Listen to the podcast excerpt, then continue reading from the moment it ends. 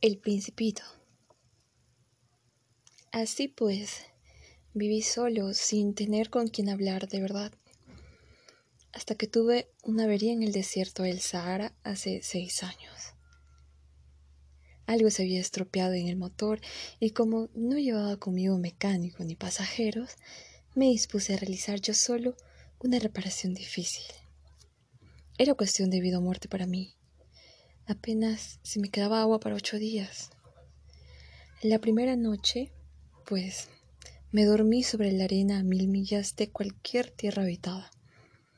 Me encontraba mucho más aislado que un náufrago sobre una balsa en medio del océano. Podéis imaginar entonces mi sorpresa cuando, al despuntar el día, me despertó una extraña vocecita que decía,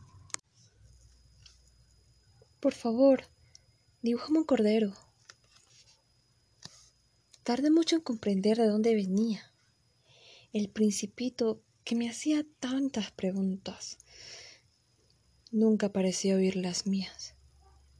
Unas palabras pronunciadas al azar me lo fueron revelando todo poco a poco. Por ejemplo, cuando descubrió por primera vez mi avión. No dibujaré mi avión. Es un dibujo demasiado complicado para mí. Me preguntó, ¿qué es esta cosa? No es una cosa. Esto vuela. Es un avión. Es mi avión. Yo estaba orgulloso de anunciarle que volaba. Entonces exclamó, ¿Cómo? ¿Has caído del cielo? Sí, dije modestamente. Ah, esto sí tiene gracia. Y el principito soltó una magnífica carcajada que me irritó mucho.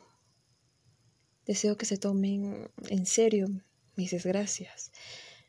Luego añadió, así que tú también vienes del cielo.